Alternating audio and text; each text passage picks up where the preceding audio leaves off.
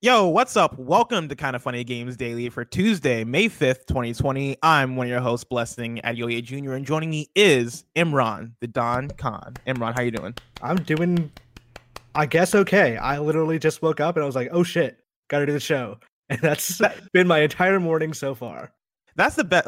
It's the best and the worst thing because I found that a lot, uh, a lot of time during this quarantine, like I'll wake up and I'm like, all right, time for work. But like it's it's the worst when you get out of bed and you're like, all right, immediately going live, and like mm-hmm. it takes your brain a minute to kind of catch up to the fact that like you're awake and you gotta like actually like wake up, wake up. You know what I mean? Yeah.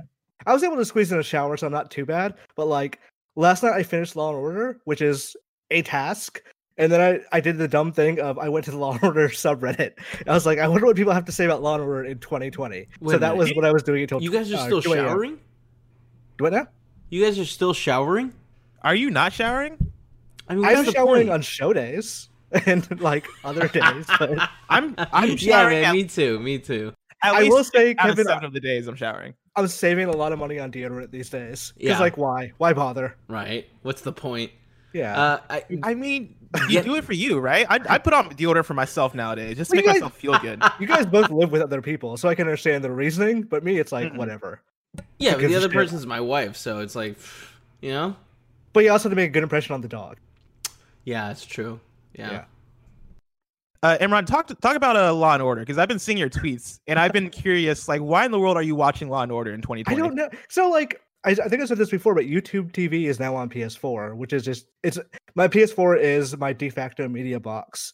So mm. I just I added Law and Order as a show to YouTube TV, which means every instance of Law and Order that's being broadcast on a channel YouTube TV tracks is just recorded and then put so I can just watch it and just have all of Armor available to me. So I decided, okay, there's 400 something episodes. I'll watch them.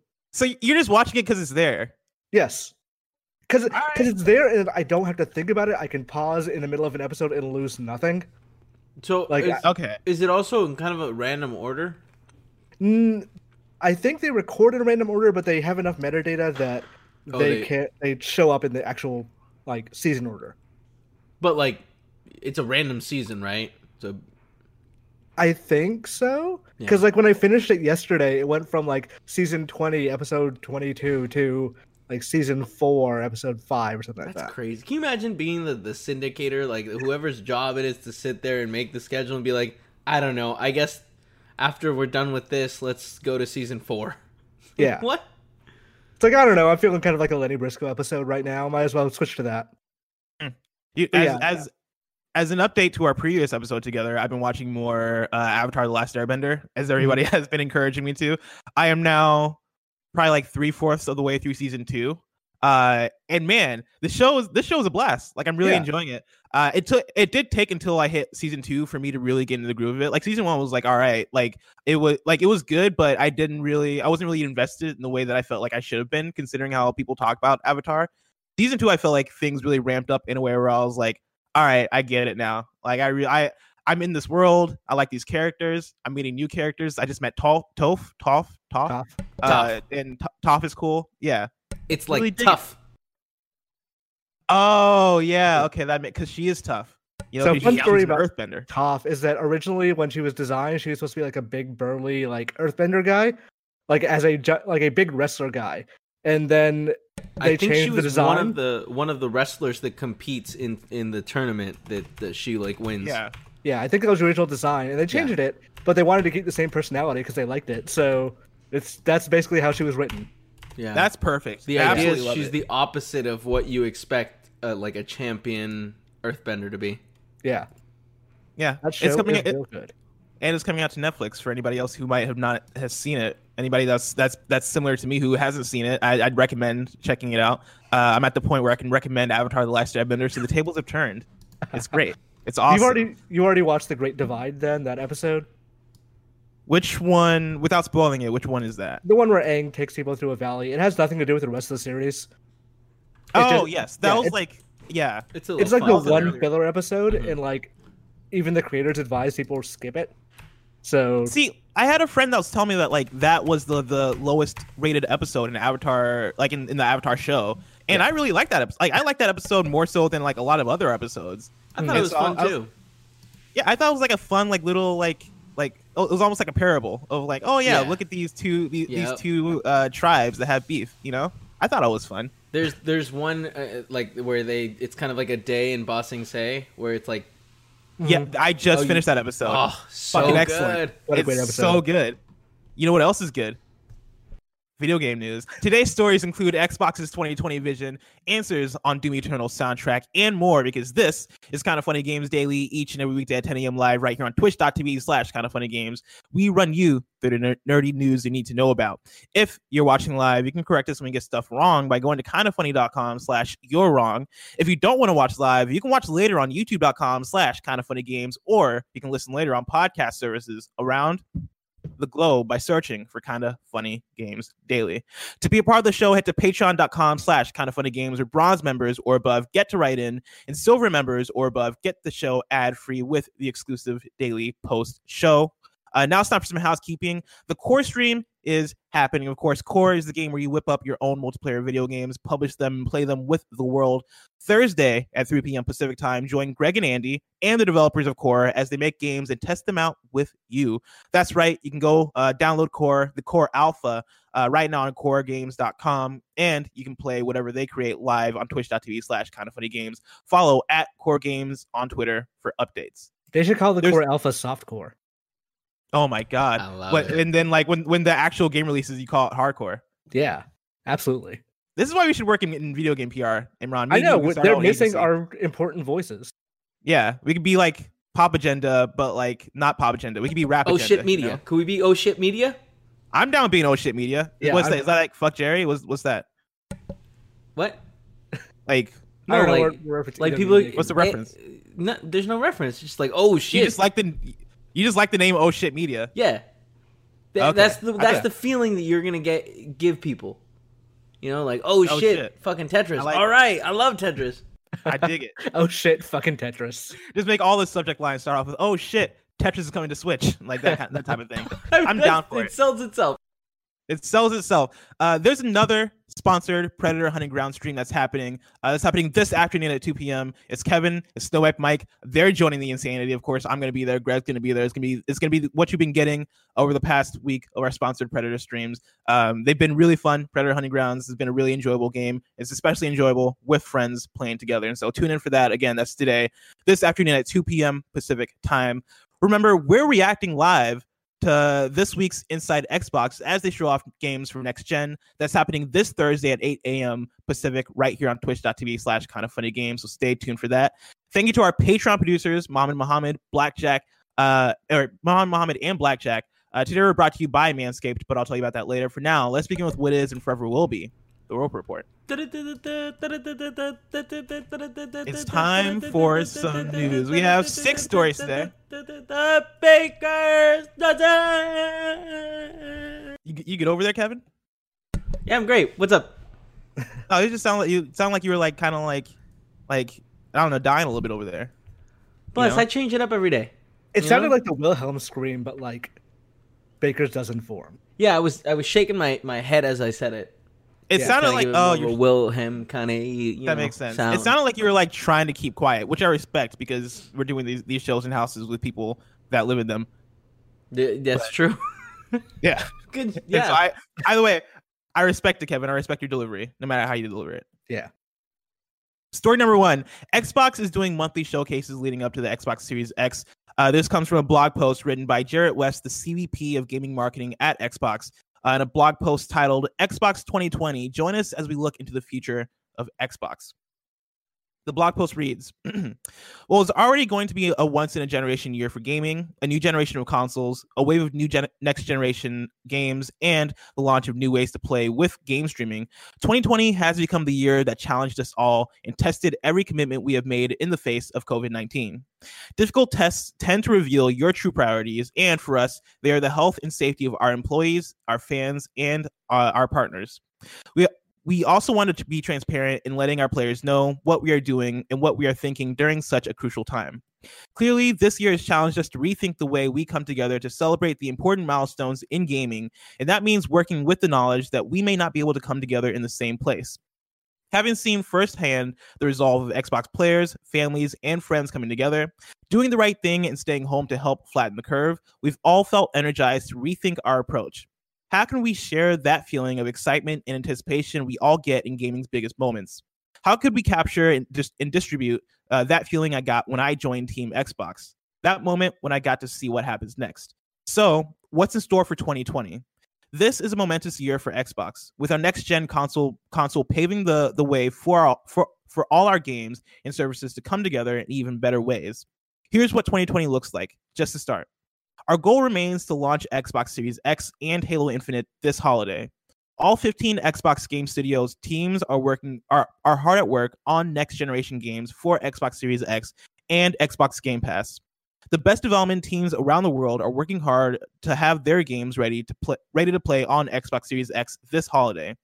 For PC players, we plan to support the community by making all our major releases at launch available with Xbox Game Pass for PC, including Halo Infinite, Wasteland 3, Minecraft Dungeons, and of course, Microsoft Flight Simulator. We have new updates and titles lined up for Xbox Game Pass for console and PC. We're expanding Project xCloud into new countries and on new devices, and later this year, Project Project xCloud and Xbox Game Pass will come together, enabling you and your friends to play together in, in more ways. It's a lot, and that's saying something in 2020, a year which could be summed up as a lot. With all this in mind, we set out we set we set out to uh, to create new touch points to celebrate gaming and share what's next next with our global community. They continue to talk about Xbox 2020, which reads as follows. Starting with the May 7 episode of Inside Xbox, which is happening in, in two days, we'll be reacting to it live. Just remember, tune in, have fun with us. Uh, we will be showcasing what happens next in the world of Xbox every month, which is why we're calling it Xbox 2020. Right? It's like 2020 vision. They call it Xbox like 20 20 or 20 slash 20. Oh. Right? It's like a pun. You see oh, what they did there? Media. Xbox. Oh shit media.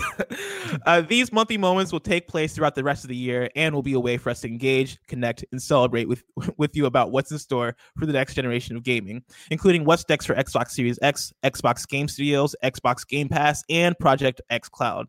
Every month we'll bring something different. Stay tuned to Xbox Wire for more details. For the, for the Xbox 2020 May update, we will focus on giving you a first look at next gen gameplay, trailers, and sneak peeks from a wide variety of publishing partners and independent developers from across the globe and industry, including Ubisoft's recently announced Assassin's Creed Valhalla, and hear from, from game creators about what they're doing with their games on Xbox Series X. We'll be confirming games that'll utilize our new smart delivery feature, which ensures that you always play the best version of the games you own for your console across generations. And all the games you'll see will be will be Xbox Series X optimized, meaning they are built to take advantage of the powerful Xbox Series X features that make games look and feel incredible, including 4K resolution at up to at up at up to 120 frames per second, direct storage, hardware accelerated DirectX ray tracing, super fast load times, and much more. In July, we'll dedicate time to focus on the incredible games coming from Xbox Game Studios. A number of our studio teams are, are looking forward to sharing first looks at new gameplay, insights from development teams being optimized for Xbox Series X, and brand new game announcements. We cannot wait to share this initial look at, at some of what some of what those teams are working on. Imran, that's a lot that that that uh that that came with that blog post in terms of like information and things that are going on with Xbox and their games what what what's your takeaway from all this? I mean, so it this to me, like they say it is COVID and all that stuff, and yes, I I bet that yes, that did uh, change some plans, but this to me says that these are plans they've had for a long time.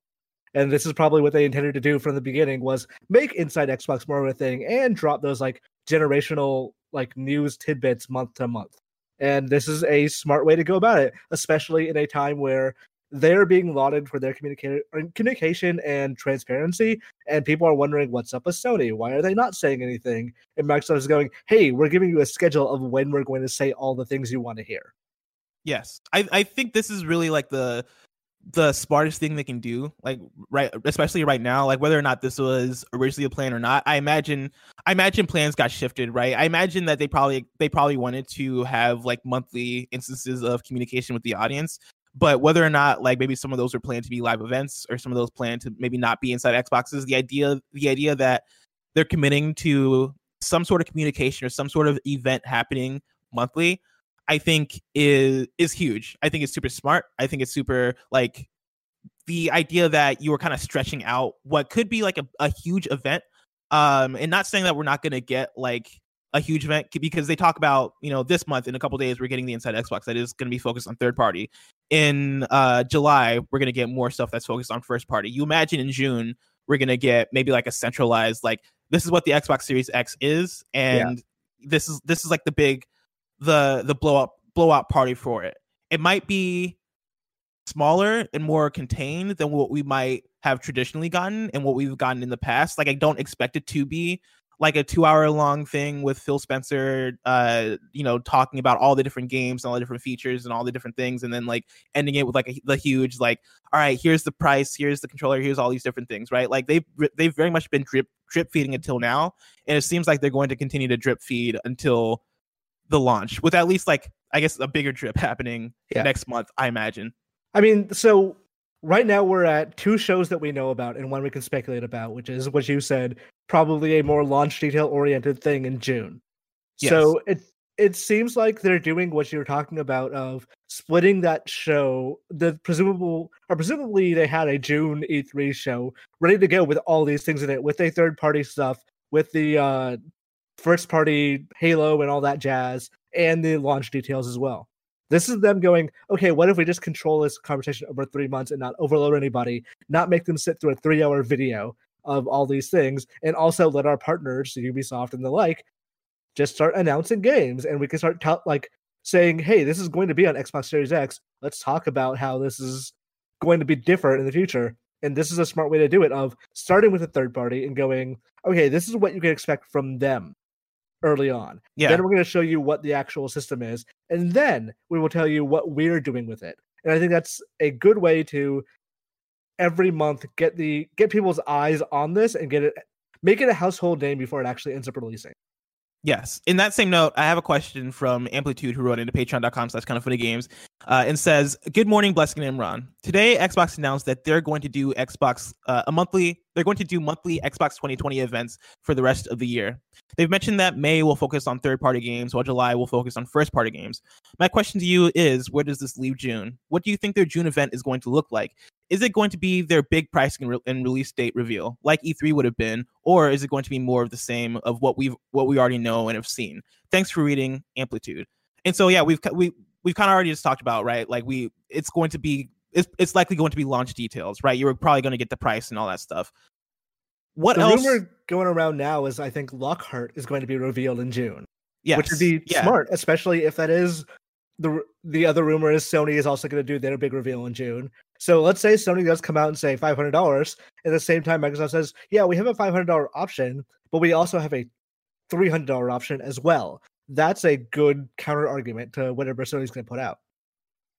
Yes, and I imagine if Xbox Lockhart is coming out at launch alongside Xbox Series X, you imagine that that will have to be something that needs to be announced as soon as possible so that developers and, and, and, publishers and companies can talk about this stuff as freely as possible right? Yeah. like you know right now everybody's talking about xbox xbox series x. You're seeing xbox series x logos at the end of like every trailer trailer you're watching right now.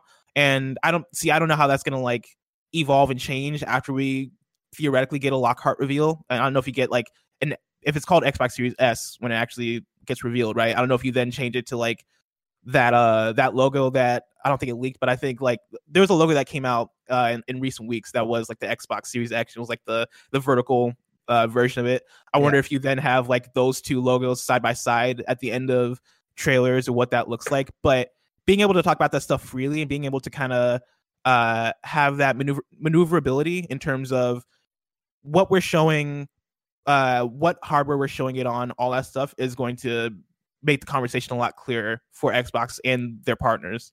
Yeah, and like w- we did talk about just it being three months, but also they're doing this every month until November, which yeah. is smart. It's ext- like, like I said, this is a good job of like hammering people with the brand.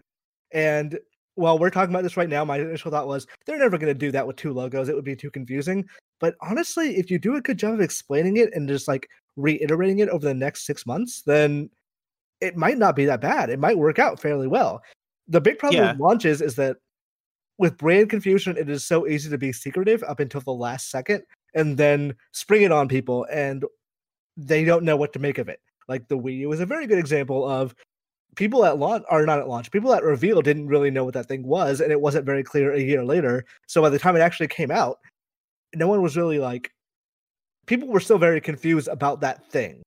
I think if you do mm-hmm. do the thing where you have two different logos and you do have a Lockhart and Xbox Series X, I don't. My initial thought is they're not going to do that, but if they do, I think they'll. It's on them to make it clear, and I think they've given themselves enough time and enough opportunity to actually do so. Yes. And on the other side of the coin, it could also just be an Xbox logo, right? They could just get yeah. rid of the Series X thing and just be and just have the branding really commit to, hey, this is just Xbox now. Kevin, I just slacked you a, a link to a YouTube video that is essentially what it uh X uh Microsoft uploaded, or I guess Xbox uploaded um like a right. teaser. Are you able to Yeah, yeah, I'll get in two seconds. Cool. But Xbox uploaded basically a teaser for the their event that's happening in two days, right? The Inside Xbox, and it starts off with what seems to be the Xbox startup animation slash like sound. Yeah. Um, which is do you care about Xbox. hearing it? Nah, you can just show the the okay. visual. There you go. Yeah. Can the audience hear it, or can nobody hear it? Uh, they can hear it, but it's muted. It. Okay. There it goes. Let me try it again. Yeah, go for it. So yeah, this is the Xbox startup. They've always had really good startup screens. They have, and of course, like this isn't necessarily. It's not necessarily confirmed to be the startup, but if you, I saw somebody say, somebody in the comments was like, turn on the closed captions. And actually, Kevin, let's actually do this on on vid. If you can pull that video back up, if you can turn on the closed captions for YouTube and then replay that video, because this video is basically like bringing it as like tune in to our our stream in a couple of days. But that the closed captions here say new Xbox uh, I can't read it because it's very small. Sound. New Xbox sound. Yeah. And so I, like I think that's confirmation that New yeah. Xbox sound. and so like, you know, all that all, all what what all this really comes down to is like they're going to be able to talk about things a lot clearer once that June, that theorized June inside Xbox or June event uh allows them really speak out about what they're working on and and what the launch is actually going to be like for Xbox. What if they just skip June? What if they said like, yeah, we should do third party stuff will be in July? Like I know that immediately counters their we're doing a monthly yeah. thing in 2020, but like if Sony is going to dominate that month, that's a big if. Mm-hmm. Does it make sense to counter program or just do your own thing and resume from July? Like, I mean, it, I, they've been counter programming each other, whether purposely or not purposely, over the last like few months a lot, right? Because you had that, uh, you had the, I forget what happened after the Mark Cerny thing. Like, the, there was like the Mark Cerny event where he talked about the details of the PlayStation. I want to say after that, Xbox revealed something from their side, and then like, I mean, they well, they're supposed to be part of that IGN thing, so maybe that's part like what they consider their June event. I can see that, but I, I, I also imagine what that'll be is because like Xbox is also part of um Keighley's Summer Game Fest too, if I recall correctly. And so I, I think what that'll be is probably like here's the here's our inside Xbox in June. That is like the blowout, and then like we'll we'll take part in IGN Summer of Gaming and like have interviews with them and have them do coverage with us, and then like also we're gonna attach ourselves to Summer Game Fest uh for that, and then also attach ourselves to GameSpot's Play for All thing. I don't know if I, I can't remember if Microsoft's logo was part of that thing too, but I I imagine at this point like that stuff is really just to come down to it's it's to be more so those brands attaching themselves to the events that are happening as yeah. opposed to the other way around. There's no it's reason not to just attach your name to all this stuff. Just to be yeah. in every be on everyone's lips for the next 3 months. Exactly. Exactly. Exactly. I'm I'm I'm curious for for what the next few, at least the next few months are going to be. I'm I, like I imagine that after July, you're what you're going to get are like probably like gameplay updates or like here's here's gameplay fo- footage from a game that we uh, showed off in May, right? And yeah. like I imagine that's gonna be like August or, or September when it comes to what these monthly streams are gonna be, or it might it might be something more substantial. Uh, who knows? But all this sounds cool. Again, like Xbox is very is being very communicative, uh, which is always appreciated. Um, and yeah, it leaves it leaves me wondering what PlayStation's event is going to be and how how play how PlayStation is going to uh how they're going to approach what their their launch lead up is because like Xbox has, has been very vocal and it seems like they're going to continue to be very vocal uh with their their launch lead up. PlayStation has been kind of they've also been vocal but in like very like unique instances. Like they came out in those Wired articles. Uh, you had Mark Cerny's thing. You had the PlayStation controller revealed in a blog, right? Like they've it's, it's been a very controlled like, hey, we're drip, we're drip feeding, but on our own terms. Yeah, kind of I wonder if that continues after what is a PlayStation launch event in like end of May, early June, I imagine. Even if not for the coronavirus and all that stuff, I think this would be a very non-traditional way of launching consoles. And I think both Sony and Microsoft were already prepping for it to be different in a like very transitional sort of way. Like eh, less of a hard stop and more of a kind of easing in.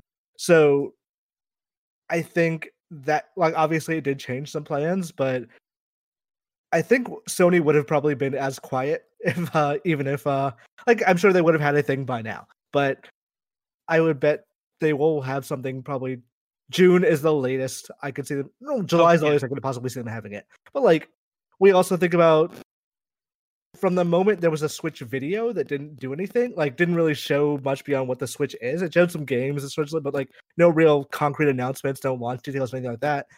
Until like the thing released, that was less time than between now and a hypothetical November PS5 release.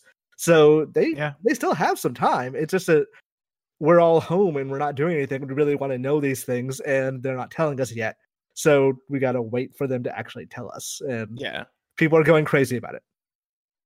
We shall see what happens, Imran. Mm-hmm. Story number two, and this is a crazy one, or not a crazy one, but this is an interesting one. Uh, story number two, we now know what's up with Doom Eternal's soundtrack controversy. I'm pulling this info from Matt Kim at IGN. Uh, if you've been following along, of course, we've this has been an interesting one because it's been hard to like include in the Roper report because it's been happening in such weird ways. Because it started off as like a tweet that somebody made of like, hey, like the Doom 2016 soundtrack versus the Doom Eternal soundtrack seem like they seem to have different levels of quality in terms of the mix and, and all this stuff, right? And then like it was a DM from uh Mick Gordon, a seemed DM from Mick Gordon, uh, talking about how he's not gonna work in the future with it on the on, on soundtracks. Um we it's been coming up quite a bit on the show, but I think this article does a good job of condensing it all and then adding in new information that we got yesterday. And so I'm reading from Matt Kim at IGN here. Id Software and Doom Eternal executive producer Marty Stratton has issued a public statement about his current relationship with Doom Eternal composer Mick Gordon after weeks of speculation that there was some kind of trouble between the two parties over the recently released Doom Eternal soundtrack. The controversy began in April when a viral Twitter thread highlighted the sound mixing for the newly released Doom Eternal soundtrack. Twitter user at that ACDC guy posted a side by side visual comparison of the BFG division track from Doom 2016 and Doom Eternal and noted that the mixing for the Doom Eternal version was less dynamic. Gordon responded in a tweet that he didn't mix those, and if he did, he would have done it differently.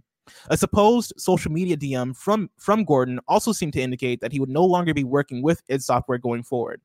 In a lengthy post on the Doom Eternal subreddit, Stratton attempted to clear the air as to why the soundtrack for the sh- for the new shorter version was not fully mixed by composer Mick Gordon, whose award-winning work on Doom, Doom 2016 has defined the rebooted Doom series. The reason for this was because of some com- some complications on the production side of things, and according to Stratton, a shifting deadline. After agreeing with Gordon on the contract for a soundtrack by early March, Gordon reached out to id requesting an extension. Quote, on February 24th, Mick reached out to communicate that he and his team were fine with the terms of the agreement, but that there was a lot more work involved than anticipated. A lot of the content to wade, a lot of content to wade through. He apologized and asked that he that ideally he'd be given an, an additional four weeks to get everything together. He offered that the the extra time would allow him to provide upwards of 30 tracks in a runtime of over two hours. End quote. Stratton says that that it agreed to to the extension with the new new deadline set for mid-April. However, once April arrived, Stratton says, quote, we grew increasingly concerned about Mick delivering the OST to us on time. I personally I personally asked our lead designer, our lead audio designer at id, Chad Mossholder, uh, to begin work on id versions of the tracks as a backup plan. End quote. Mossholder would mix music uh, Gordon previously submitted for use in game into soundtrack form, which requires a different kind of sound mixing. Stratton, says that as the deadline approached, Gordon was the one who, who suggested he and Mossholder combine the work they uh, they both completed into a full soundtrack, leading to the final version of the Doom Eternal OST that includes tracks uh, mixed by Gordon and tracks edited by Mossholder using Gordon's original music he previously submitted for use in game. Quote, as for the immediate future, we are at the point of moving on and won't be working with Mick on the Doom Eternal DLC we currently have in production, says Stratton. Uh, I'm as disappointed as anyone that we're at this point, but as we have as we have many times before, we will adapt to changing circumstances and pursue the most unique and talented artists in the industry with whom to collaborate. End quote. Imran, have you been following this whole ordeal as it's been so, going on? the initial thing I saw was just a ResetEra thread saying Mick Gordon is not happy with the mixing on the Doom Eternal soundtrack, which is like, okay, yeah, I can kind of understand that a composer would be unhappy with the way a corporation, you know, does his music. Yeah. But then I started looking into it, and then I saw like when this statement came out yesterday, and I re- started reading through. it, I was like, "Oh shit, this is actually a bit deeper than I initially assumed." Because mm-hmm. it does. I mean, this this is kind of like it comes down to like a he said he said kind of thing. Yeah. But the the case Stratton lays out, and he lays it out fairly well, of Mick Gordon not really following through on the things he said he was going to do, which I can understand. Some of that some creative work like mi- mixing does take a lot of a lot of effort, a lot of time, and sometimes just doesn't work out the way you want it to. Mm-hmm. So I could see him definitely going like, yeah, I promised this number of things, but I can't deliver. What can we do about that? But from going from there to kind of disowning all responsibility and saying like, hey, I wouldn't have done this, and then I think the most damning thing Stratton says is that they were asking Mick to please step in because the lead sound designer, uh, Mossholder, was getting death threats, and Gordon just wasn't acknowledging that. That I think is a thing that, even if all the other stuff, even if he was kind of a prima donna to work with and like extremely, extremely difficult to like get things done on time, that I think is forgivable on an for id. But the fact mm-hmm. that he just kind of like blithely stood by and almost a little encouraged by his statements. Not, I don't want to say encourage. I don't want to say it's direct, but like yeah, by indirectly encourage this sort of thing. I think that's it going. Okay, no, we can't work with him anymore. And yeah, the implication of we're not working with the DLC and we're looking for composers for the future implies that Mick Gordon is probably not on whatever the next Doom sequel is going to be. No, no, and it's it's unfortunate because like the Doom soundtracks are so good, like some of the best soundtracks of the generation. Like I easily say, um and you know mick mick gordon is in large responsible for like you know putting that together right? Yeah. like he's the he's the he's the genius behind those soundtracks. And I, I for this relationship to kind of come down to like a like we just couldn't get along. Like we could we just couldn't like whether it's production schedules or whether it's like hey like you know mick wasn't uh, delivering on deadline and and like what whatever that stuff kind of comes down to like overall it kind of just it's, it sucks that they couldn't figure it out. It happens. Like this, the kind of thing isn't like a this isn't like a unique, unique case. Like this thing happens all the time. Yeah. Um, as far as like working relationships, it's not working out. But yeah, it seems like the next Doom game and the Doom Doom DLC, as said in this article, right, like isn't going to be composed by Mick Gordon, and that's a bummer. That truly is a bummer. Yeah, I mean, like honestly, part of the identity of that series is Mick Gordon's music. So I, am seeing people toss some other names around and people who worked on like other Doom projects that like I bet would be very good and they would just be different though. Yeah, and, and I, I, think that's a problem. I, I want to pull in a question here from Boards and Zero Zero who writes in and says, "Good morning, Blessing and Imran. The Doom OST drama might have actually conclu- concluded yesterday when Marty Stratton made a Reddit post doing his best to explain the situation. In it, he goes into great detail detail about the dealings with Mick Gordon, and it doesn't paint a pretty picture. And both parties have decided to not not have him create the soundtrack for this, the story DLC coming. However, it is also mentioned that there there was a plea to stop sending death threats to the studio's audio engineer Chad Mossholder. Now, while it seems the relationship is strained to say the least, is it actually trying to heal the relationship for future games, or was this just a blanket PR statement and they're never going to use Mick ever again? I also wonder is if there's anybody who can take over the reins and create a sound that does not sound like a cheap imitation. Thanks for everything you guys do and have and and have been continuing to do. Poison zero zero. yeah, I don't, I don't, I, I, I'm with Imran here where I don't think they're gonna continue. they're gonna continue working with him. Like it seems yeah. like it seems like a line was kind of crossed, uh, and I don't like unless like pe- people come together and have a meeting and they're and they have a talk and they're like, hey, like let's put water under the bridge. I don't think you're. I don't think that's gonna happen.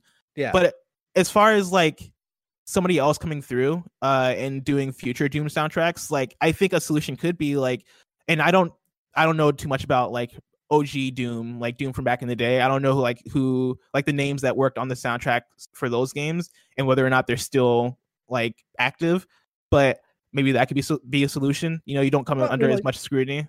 There's way. been new Doom content over the years, and there's been new soundtracks for those games. So like, you could bring somebody in who's made soundtracks for what is essentially OG Doom, but like new content for those like new levels and stuff like that. That yeah. makes sense to bring those people in. I if they try to sound like Mick Gordon and it don't, I don't think that'll work.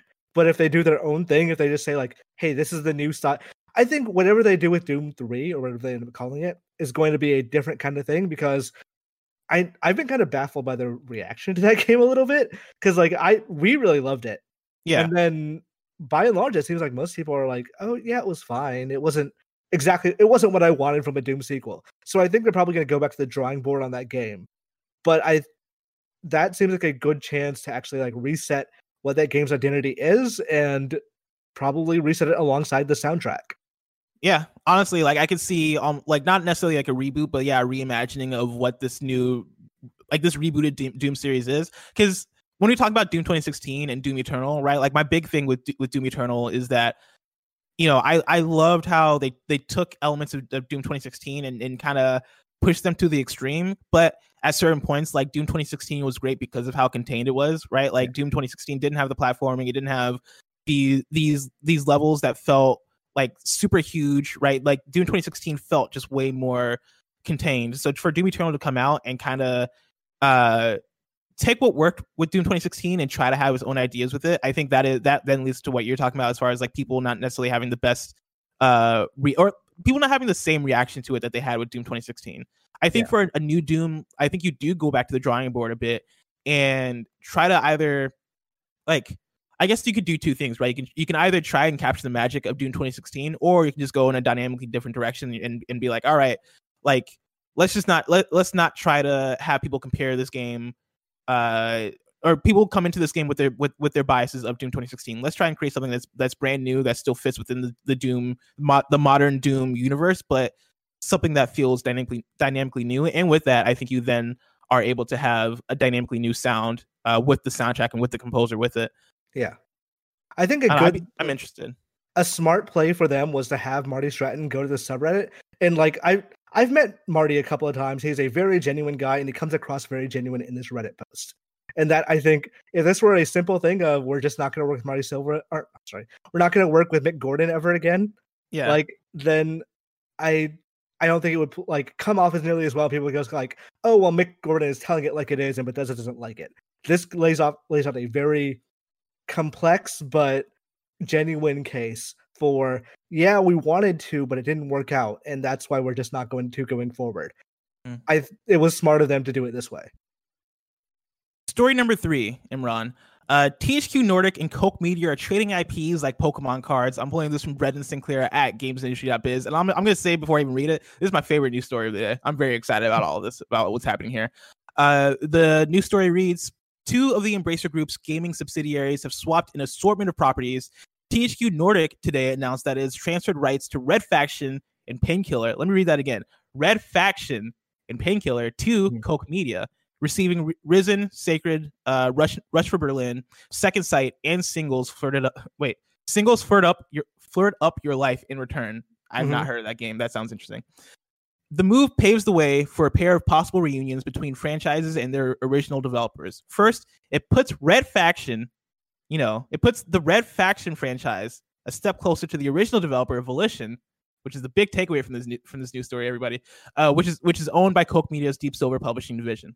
Uh, second, it places Risen under the same roof as its original developer, Piranha Bytes, which was acquired by THQ Nordic a year ago. Quote, Evaluations on remasters, ports, potential sequels, and new content, etc., will start right away, THQ Nordic said in its announcement of the trade. We have something in mind already. Imran, I'm very happy right now because I love Red Faction. Red Faction is is like we talked about this actually on PS Love You during our we had we had a um an episode called The Underrated where we talked about the underrated games on PlayStation. And I think my first pick was Red Faction for the PS2, the original Red Faction. Mm. Um, you know, Red Faction as a franchise, I've I've I've always enjoyed Red Faction Guerrilla, also on uh, that that was on PS3, but then got remastered on PS4. Also an excellent game. Um, the remastered, yeah. The the the idea that now Volition has in theory been reunited. Like, there's not really been word that like Deep Silver is pairing it with Volition. We don't know that yet, but you assume that like they must have that on the docket in some sort of way. You imagine right now Volition is working on Saints Row Five. Yeah, they've announced a new Saints Row, so they're actively working on that. I'd assume. Yeah, and you imagine that's imminent. Like I'd be that game has to come out in like the next. I'm gonna say like by 2021. I imagine that game is gonna be out. Um, I think that then that that then leads to the next game likely, possibly, fingers crossed, being Red Faction. That's all i would say. assume so. Yeah, I've been distracted because I was looking up singles for Up Your Life. Just curious what that was. It is. It's The Sims, but with banging. with, I like, guess. Really, singles flirt up your life. Yeah. Kevin, can we possibly get a, a trailer if that's possible for singles flirt up your life? Because I'm curious on what that IP is. It was good enough to have a singles flirt up your life. Or singles two, triple trouble. The added a third. That that strikes me as like it's probably a um oh shoot, what's that adventure game with like the very horny dude? You know what I'm Leisure talking about? Larry. Leisure Suit Larry. It strikes me as like something that's probably similar to Leisure Suit Larry. Yeah, which got a which got a game recently. It did. It wasn't great, but uh... I demoed that game at, at PAX and had a I had a great time demoing it. I don't think I'd ever play the actual fi- uh, final game. It's the kind of game where like the the writing is Larry's very out of touch because it's a modern world, but it does that thing that I think is just the laziest writing in the world, where you have a technology company and you give them like a fake name to like mm-hmm. a derisive fake name. So instead of like oh yeah Facebook, it's Farcebook. And I'm like, no, that's that's bad. That's that's bad writing. Don't do that. But yeah. this THQ Nordic thing, this is uh they're both owned by the same company, so like trading IPs is weird. I don't understand exactly like what they think they're it's I think it's yeah. just a cute way of showing that they like, hey, we're we're probably working on these games very soon. Um, I yeah. don't know that I can find a trailer for this. That uh... oh, you can't find it. Okay, I thought you were gonna say you can't show it because it's just straight up just. Yeah. Well, I mean, it, hot, like I'm not seeing trailers. I'm just seeing like clips, and and yeah, uh, they um. There's a lot going oh, on here. Really? All right, I might check that out after the show. Then it looks a lot like um, Sims. Yeah, but with um... Wikipedia says it was criticized for being a ripoff of The Sims and the way it offered little challenge. But there's like there's like Does nudity. The Sims offer challenge? I guess. Yeah. I mean, yeah, probably this, more than this, but yeah. This this is interesting for what you're saying. Also, is that like yeah, they're both they're both subsidiaries of the same company. You imagine that like if they just if they wanted to work on each other's IPs, it's probably like an, an easy thing to do but this announcement probably makes it clear of like oh like it, it it's it's a pop right? Like it's a it's a moment that they can have on social media and, and be like hey like by the way remember that red faction is a thing. And also um, we have volition and Deep Silver here that can work on red faction. Like i'm sure that's also a, very much a part of this announcement. Yeah. I mean their pr has done worse things so might as well do like a cute little game boy thing to announce that a red faction game might come out in the future from volition if they do, I hope it's more like Guerrilla than what was the last one? Armageddon. Yeah, Armageddon. Yeah, people didn't yeah. like Armageddon. It was. I mean, it was a very bog standard third person shooter. Like the, the I, shooting through walls thing was neat, but the rest of it not important. We probably we probably wouldn't get this, but I personally would want them to go back to it being a first person shooter. Like, cause like the first Red Faction had like Half Life vibes of like, hey, yeah, this is a narrative first person shooter where you're going through like you're on on Mars obviously because it's Red Faction and like you are basically going on a on an adventure um and having all these different story moments and at a certain point aliens show up and all this stuff. Um I would like them to guy to like kind of go back to that because like I don't see I don't know if people are necessarily like asking for it. People aside from me me are necessarily like asking for that type of experience, but I feel like I don't know. I feel like it could be an interesting reveal, right? Like a Volition first person shooter. And I think it differentiates itself from from Saints Row enough to where it gets people interested if it goes that route, as opposed to like the third person game route. Honestly, Volition kind of needs to prove themselves again anyway, because like Agents of Mayhem was not great. Yeah, but, oh, Agents of Mayhem was weird, man.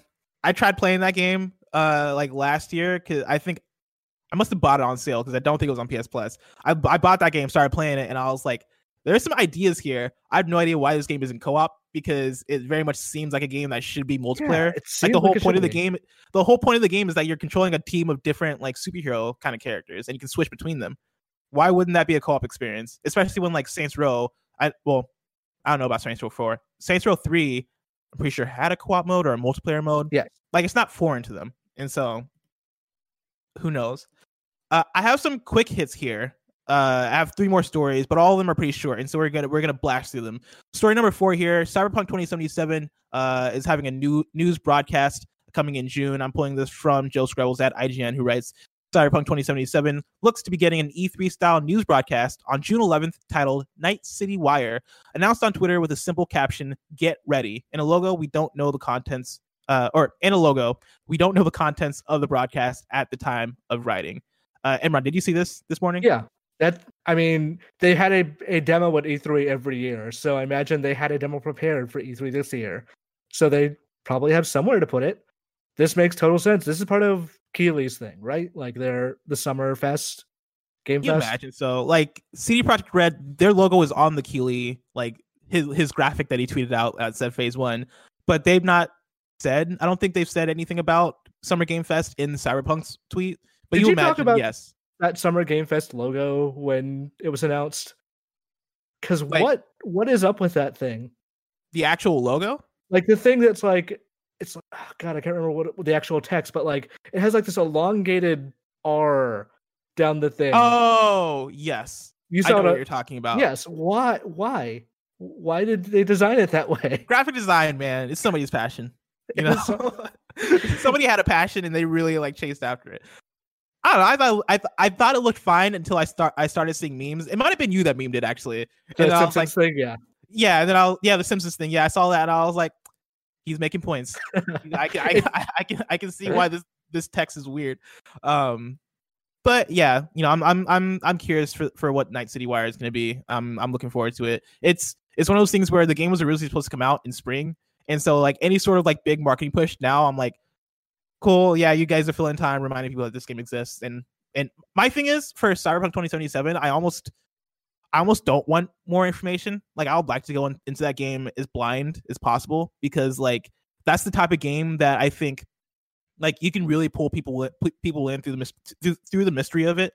Mm-hmm. Um and like having people be curious on like what is this game actually similar to like and these are these might not be the best examples, but like Death Stranding or Fallout 4, like both those games, I think leading up to release, there was very much like a air of mystery of like, what am I doing in this game? Like, what what does Fallout 4 look like? Like their Fallout 4, especially, like their marketing was very much like like they had their E3 reveal and then nothing else and then release.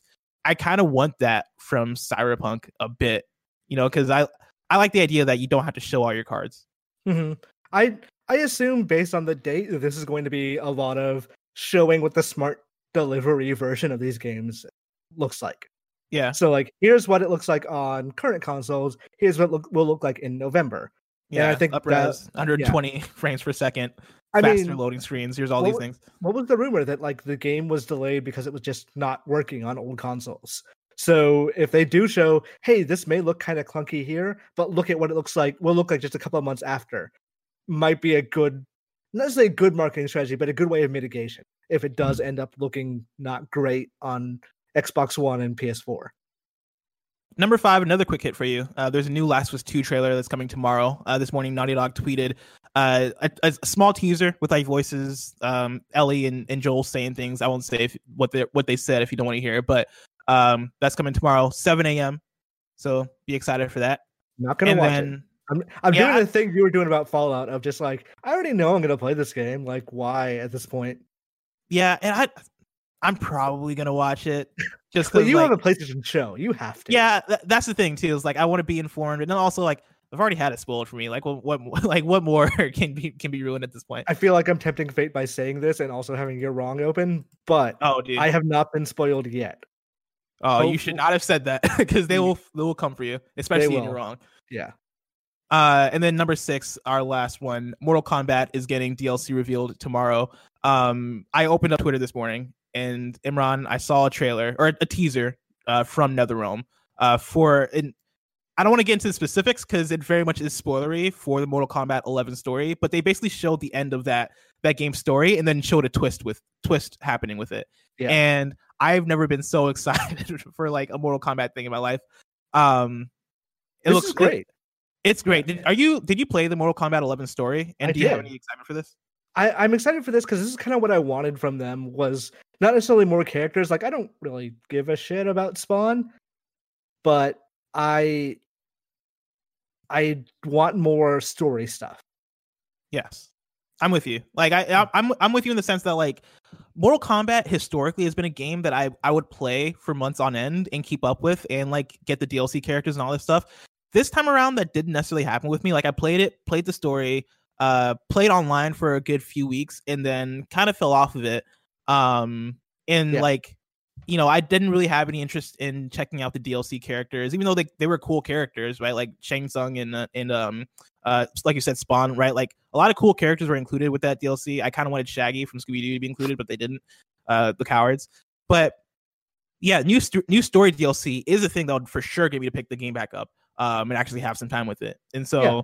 And for like DLC to, to be this cool, like I, I would like to see them integrate the DLC characters into the story. I don't know if that's like possible, like if that's a that's a legal thing they made, like. But it wouldn't it be cool if like, dude, like Shang like Liu Kang is at the end of the game and suddenly Spawn shows up. Did you did you play the Tekken Seven story mode? Yes. Tekken the, Seven, yeah.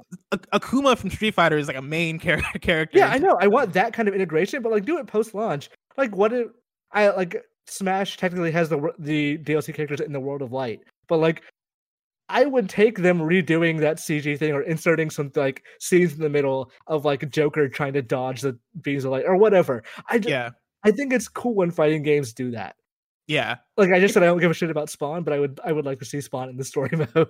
The the thing that's weird about Mortal Kombat, and this is gonna sound like this is gonna be a ridiculous statement, but the Mortal Kombat story is like so like it's focused in terms of like it's not it's not as nonsensical what? as it, no it, no in the in the sense that I, I feel like I feel like including DLC characters like Spawn and all the horror characters that they like to include uh in in, in the like ho- horror let me pronounce that because it sounds like I said horror but like the horror characters that they like to include as DLC in the games I feel like including that in the story it then kind of like uh uh brings the curtain back in a way where it's like all right what can we really take seriously here if like Spawn's here standing next to Scorpion? Whereas like mm-hmm. Tekken, Tekken is already goofy. Like Tekken, I'm like, none of this matters. Like we're just here to have a fun time. Mortal Kombat story is, in a sense, somewhat. It, they take it. There was a dude named a Mocap who has like mocap balls on his. Yeah, head. but we're in a new universe now. You know, all that stuff got retconned. Well, yeah, got, that's what I'm saying. It it's like out of the universe.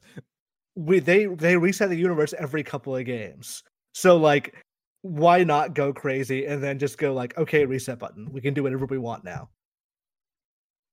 What do you think they do for the next Mortal Kombat game? Because when I, I first watched when I first watched this trailer, I thought it was going. I in my head I was like, is this Mortal Kombat 12? Because usually like usually NetherRealm is on a two year cycle uh, with their games, right? They release every two years.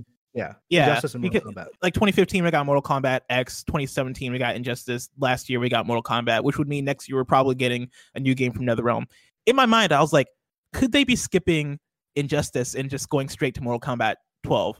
And that's not the case because like on the PlayStation channel, their YouTube channel, when they when they released the trailer, they said Mortal Kombat 11.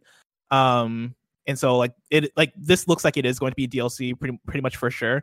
But where do they go with Mortal Kombat Kombat 12, given where Mortal Kombat 11 kind of finished off with, without spoiling it? Yeah, I don't want to spoil it, but like suffice to say that Mortal Kombat 12 can kind of go anywhere now. Like they can completely reset that universe again and start it over in a different way without just being like about Shang Tsung and Shao Kahn or whatever. Or it, maybe that's the way they want it. Like they want to make it a thing that constantly just go. That's the that's the battle. is Shang Tsung will always do these things. Shao Kahn will always try to invade the uh, Earth realm. But I, am very interested to see where they go next because Mortal Kombat 12 felt, or Mortal Kombat 11 felt like they wanted to go, okay, we're ending this cycle and we're going to start new next time. Mm-hmm. It just, we're going to have to wait, I think, three years to probably find out exactly where that is. God, I'm so excited. There's, I I fucking love the Mortal Kombat story. As stupid and nonsensical and weird as it is, like even like the PS2 games, like Mortal Kombat Deception, that story that, that was like that was like the the the thing that introduced me to Mortal Kombat's like lore.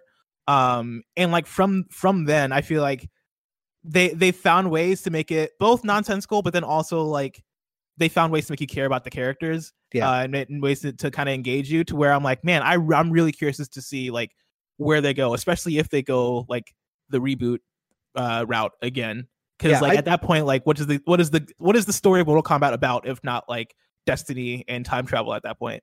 I thought the entire story of Mortal Kombat 11 was dumb, and I thought the plot twist was dumb, and I loved every minute of it. Yes, exactly. Imran, I'm very excited to see what the future of Mortal Kombat is, but that future is probably so far away. If I want to know what's coming out today on Mom and Grop shops, where would I go? The official list of upcoming software across each and every platform is listed by the kind of funny games Daily Show hosts each and every weekday.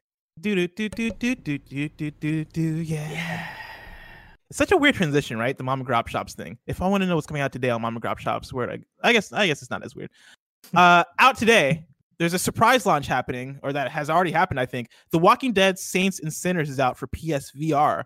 Um, and so I'm very excited for that. I'm probably gonna check that one out because I love Walking Dead and I love PSVR. John Wick Hex is out today for PS4, Xbox One, and Switch. Wintermoor Tactics Club is out for PC.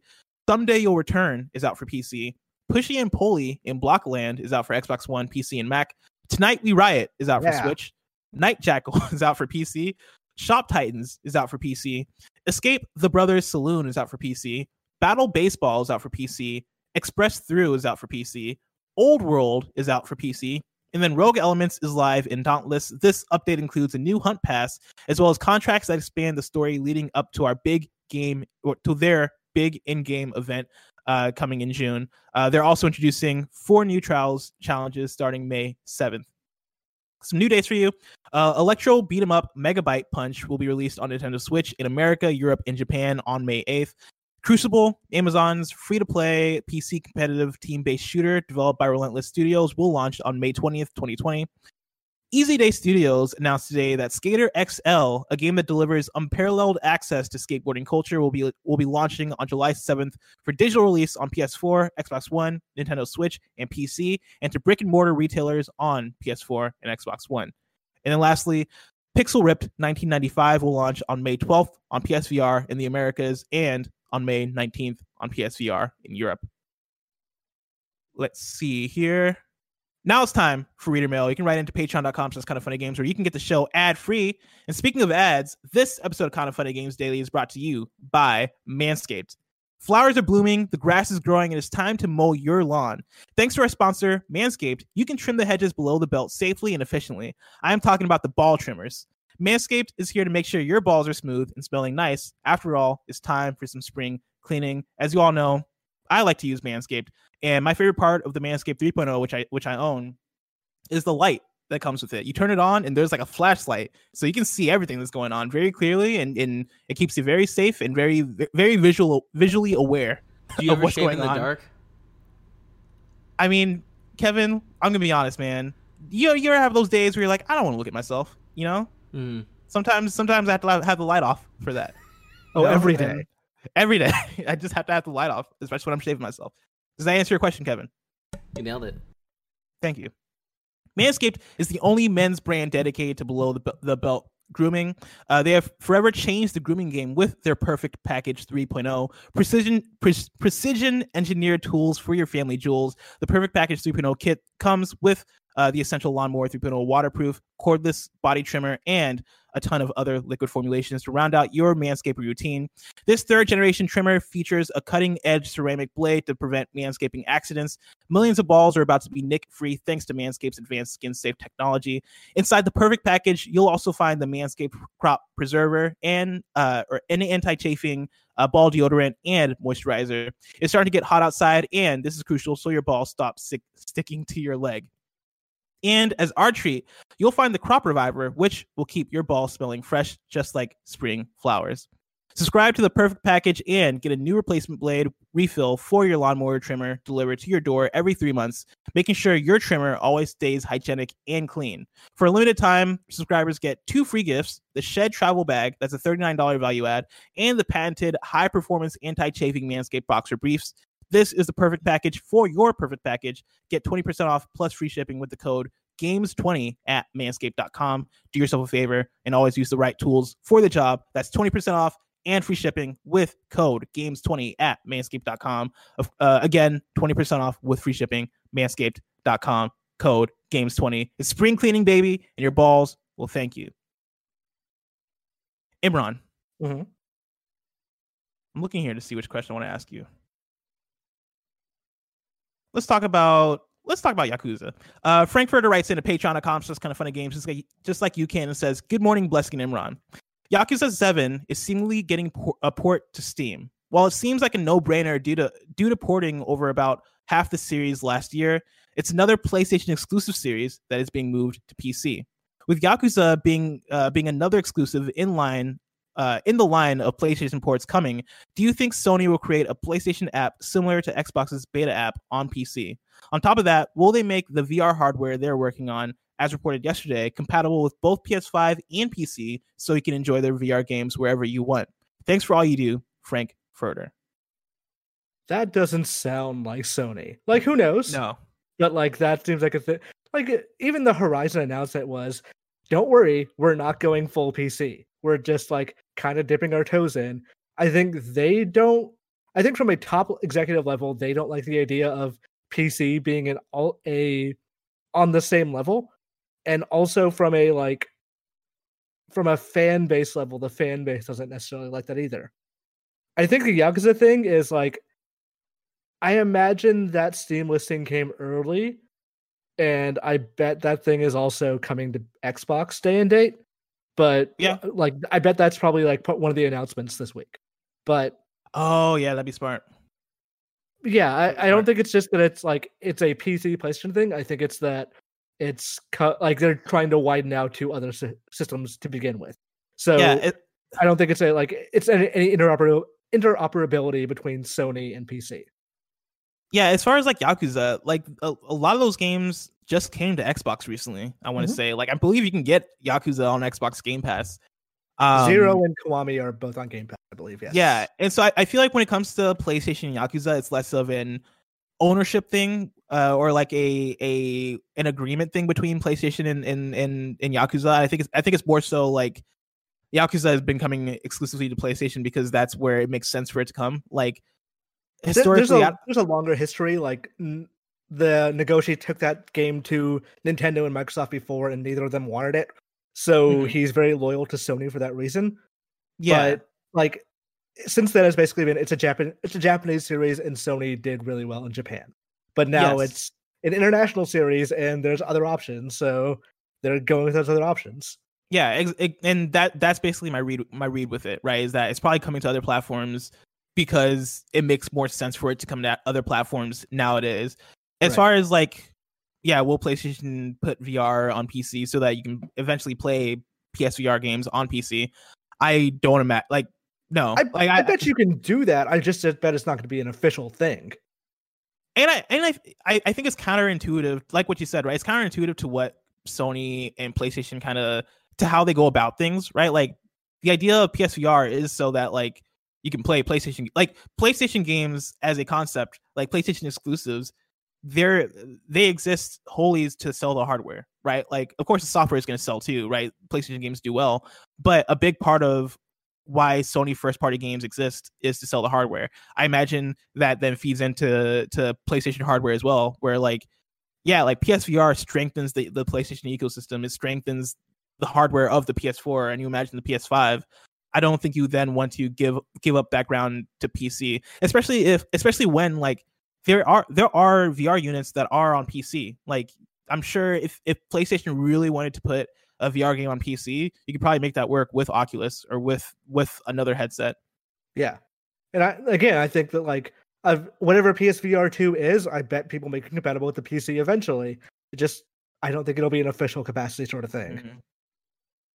Now it's time to squad up. Gondor's Condor writes in with a squad up for Destiny on PS4 and says, "Calling all Guardians. I'm making I'm I am making like I'm making like a prescri- I am making like a procrastinating student and cramming the re- remaining 93 levels on the Destiny season pass into the next month. Dear God, do I need help? If anybody wants to join my quest, help me mercilessly slaughter the travelers attack the, the travelers attackers and maybe even help me complete my first raid hit me up at irish underscore manhattan on psn ps warlocks for life. Again that's irish underscore manhattan on psn if you want to play destiny on ps4 with gondor's condor. A blessing. What up? The traveler's bad? Listen kevin I've only played 80 hours of Destiny. You gotta ask somebody who's played a thousand hours to really tell you. God. Isn't the Traveler like God in Destiny? I thought it was the big white ball. Yeah, I assumed it was a big orb. Yeah, I don't know Is enough about Destiny to even.